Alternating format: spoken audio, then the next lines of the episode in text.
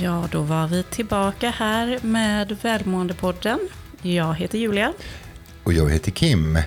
Och jag låter väldigt hes idag. Så mm, det var ju här om veckan någon frågade vart tog den hesa Fredrik eh, eh, vägen eftersom det inte fungerade i Sverige. Det som brukar tjuta då eh, första måndagen eh, i det månaden klockan tre och det hördes inte på flera ställen. Det var väl jag det. Lite hes idag men annars mår jag toppen. Och jag har en riktig förväntan över vad vi ska komma fram till idag. Ja, förväntan. Och förväntan är ju faktiskt eh, väldigt viktigt. För utan förväntan så agerar man inte. Så att hade vi inte haft någon förväntan på detta avsnittet så hade vi förmodligen inte ens spelat in det. Därför är det förväntan väldigt viktigt och kraften i förväntan är faktiskt eh, väldigt stort när man skapar förväntan. Det kan givetvis också vara negativ förväntan. Man förväntas eh, att eh, förlora. Någon har sagt så här att om du förväntar dig att förlora så, eller så här, vi, vi börjar om från början. Om du förväntar dig att vinna så kanske du gör det. Men om du förväntar dig att förlora så är det säkert att du gör det. Ja, och det, det är ju det att eh, förväntan idag, och särskilt under dessa tider när vi släpper det här avsnittet, det är jultider, så är det många som ser på förväntan som något väldigt negativt. Eh, och det pratas väldigt mycket om den här stressen och de höga förväntningarna på hur julafton ska vara och så vidare. Och självklart stämmer det att eh, många har orealistiska förväntningar. Men när vi pratar om förväntan, då är det snarare den här eh, positiva förväntan på känsla och vad man kommer få uppleva och vad man ser fram emot. Och det är väl en känsla som jag tror många vuxna har tappat bort, men någonting som förhoppningsvis var väldigt närvarande under barndomen. Och då är frågan, varför kan det vara så viktigt med förväntan? Eh, det finns ju studier som visar att eh, förväntansfulla människor eh, är duktiga på relationer och man mår ju bra för att oftast när man förväntar sig att någonting bra händer så, så, så mår man ju mycket bättre. Och också då är man ju mycket gladare när man förväntar sig att någonting positivt ska hända. Och det har man ju faktiskt också sett i studier att hjärnan ser annorlunda ut beroende på om man förväntar sig någonting neutralt eller om man förväntar sig någonting positivt. Då har man sett i studier att deltagarna som eh, fick sätta sig i en sån här MRI-maskin, eh, då man skannar hjärnan egentligen, eh, så har man sett att de som förväntar sig något positivt, de har starkare signaler i prefrontala cortex, alltså i pannloben. I en del där, vi behöver inte gå in på detaljer, men en liten del i pannloben som liksom lyser upp. Och det här är starkt förknippat till välmående. Och sen vet man ju också att med eh, förväntan av positiva händelser så är det dopamin som kickas igång i, i oss och vi mår väldigt bra. Och du, du, brukar ju säga någonting där att eh, är det onödigt att eh, ha kul egentligen? Eller vad, vad är det du säger? att man ska ta all, all glädje i förskott. För att det, det värsta som kan hända är att man har glatt sig i onödan. Och den här förväntan som man har haft då eh, under perioden har fått oss att må bra och hjärnan har fungerat mer optimalt. Det finns ju ett antal människor som tänker att jag ska inte förvänta mig så mycket för att då blir jag så besviken ifall saker inte faller på plats. Men det kan vara fel. Eh, då, I den förväntan, eller den icke-förväntan, eh, tillståndet eh, blockerar din hjärna att fungera på ett eh, bra sätt och minskar din förmåga att vara kreativ och hitta lösningar på saker och ting. Och det är ju så spännande. Eh, man brukar ju säga att barnen är ju allra lyckligaste precis på julafton innan man har delat ut paketen. Liksom, så, så är det då den här förväntan. Eh, förväntansstunden är ju så, det är så spännande. Saker och ting eh, händer och, och eh, tycker, man tycker att tiden står still för att nu vill jag att, vi, att, att tomten kommer. Och när allting är över så minskar det för att då kanske man inte har så mycket förväntan vidare då. När man har öppnat paketen och, och kastat sig in i sina eh, leksaker eller ja, kanske de mjuka paketen var inte så glada. Så, så. Ja, och det är ju, förväntan kan ju vara, det behöver inte bara vara kopplat till jul, utan det vet vi också, och vi har nämnt flera gånger i podden, att eh, förväntan inför en semester till exempel, man är som allra lyckligast innan man åker på semester, men inte under semestern eller efter semestern, utan det är innan, och det är ju den här förväntan som vi faktiskt kan skapa. Och där jag misstänker att det ibland slår fel, det är ju den här förväntan på perfektion.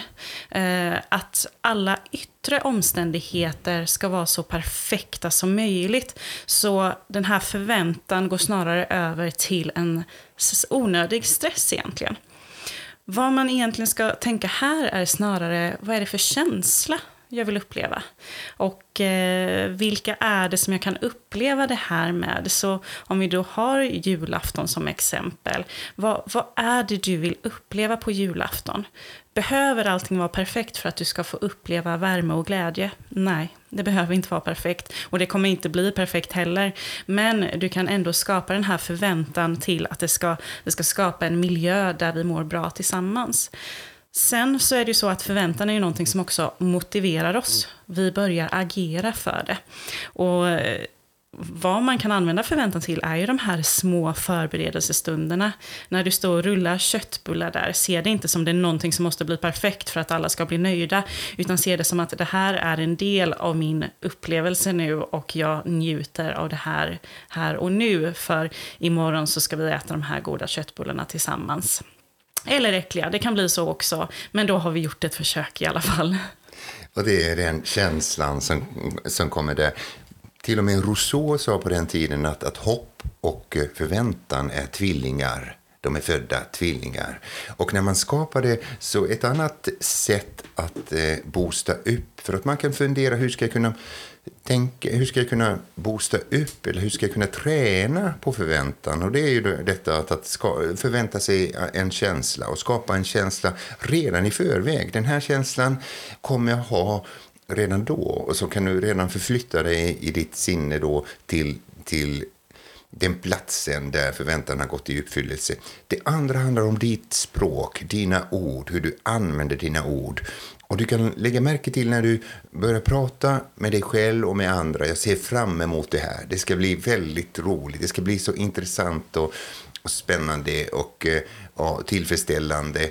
Vilka ord du nu än använder som är positiva, som hjälper din hjärna att fokusera på den framtidsbilden som, som du önskar att ha. Det höjer din motivation också att agera därefter och eh, eftersträva mot det målet som, som du önskar till. Och känner du här nu att ja, ja, ja, förväntan, jul som ni pratar så mycket om och eh, som det skriks om överallt konstant i den här perioden just nu. Om inte du är en person som tycker att jul är kul, eller du kanske inte ens firar jul, det kanske inte är del av din kultur, det kanske ja, helt enkelt inte är något för dig, för att du är på en plats i livet där jul inte är intressant. Då kan du ju ha en förväntan på en dag då ingen pocka på dig om vad du ska göra eller så, utan du kan ju faktiskt skapa någonting som är värdefullt för dig. Kanske har du då en förväntan om att den här dagen när ingen kommer störa mig och eh, ingen är liksom bestämma vad jag ska göra, utan jag har en hel dag för mig själv, ja men vad ska jag passa på att göra då? Och att bygga upp den här förväntan oavsett vad det har att göra med.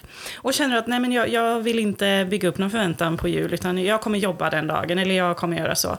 Ja men vad annat har du se fram emot. Det är, livet tar ju inte slut efter jul, utan det är ju så mycket fantastiskt som vi faktiskt kan förvänta oss. Och vad ser du fram emot? Och vad, eh, kanske är det nyår, kanske är det när januari är över äntligen, kanske är det något annat som kommer hända.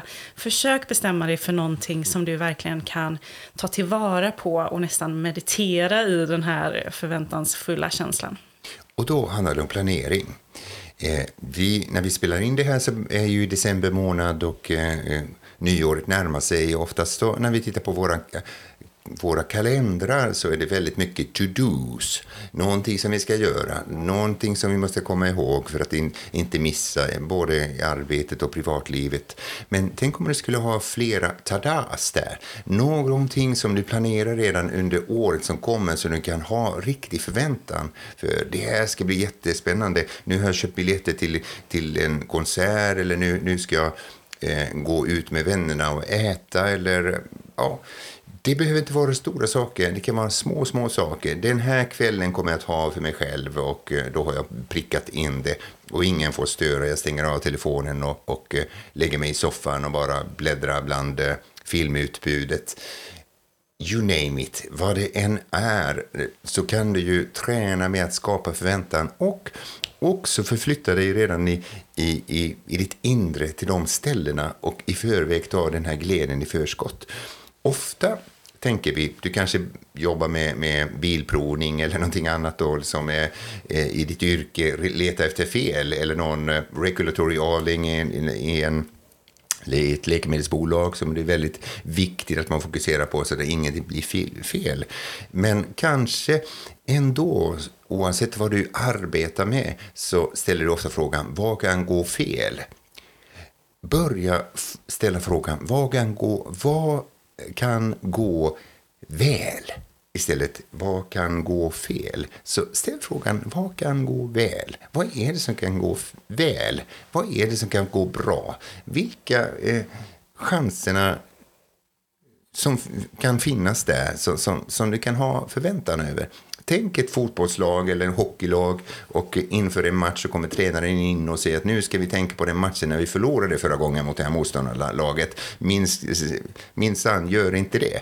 Nej, det gör de inte. Det felet kommer de inte göra utan de, de skapar en förväntan. Nu minsann, gubbar eller gummor, nu ska vi ta hem det här. Nu vinner vi den här matchen, vi ska vinna serien, vi ska ta SM-guld och VM-guld och så vidare. När man skapar förväntan så höjs motivationen och eh, man får mer boost och eh, det skapas kraft framåt.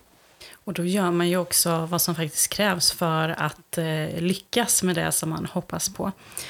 Sen är det ju väldigt eh, värdefullt om man också kommunicerar förväntan och eh, vad är det som kan gå väl då med eh, de man har runt omkring sig.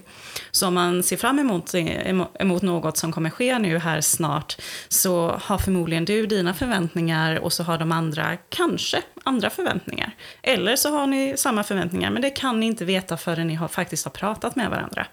Och det, jag tror här är det nog många som upplever lite så här irritation i familjen inför eh, familjemiddagar och så som sker under ledigheten. Um, så var öppen och ärlig med, jag har den här förväntan, jag, jag förväntar mig det här på julbordet eller jag förväntar mig en mysig stämning med tända ljus. Och då kan du också säga, och då tar jag ansvaret för det också. Vad är det ni förväntar er och vad kan ni ta ansvar för? Så känner du att allt ligger inte bara på dig, utan ni gör ju det här tillsammans. Jag hade precis samtal med en företagsledare som, där vi planerade tillsammans deras kick-off, där jag var, skulle vara med och medverka. Och då ställde jag den frågan och, och, så skapade en förväntan hos honom. Vad är det du förväntar dig? Vilket resultat? Vad är det du kan se framför dig framåt? Eh, och, och, då blev jag mycket gladare och eh, blev riktigt inspirerad. Vi hörs imorgon igen. Eh, för att han började tänka framåt och skapade en förväntan över det här. Så det var inte bara någonting som man prickade av i almanackan. Nu ska vi mötas, eh, personalen och, och eh, peppa varandra och hjälpa varandra framåt. Utan ja, det blir någonting som han nämnde. Det här ska bli nystart. Mm. Nystarter ser vi fram emot.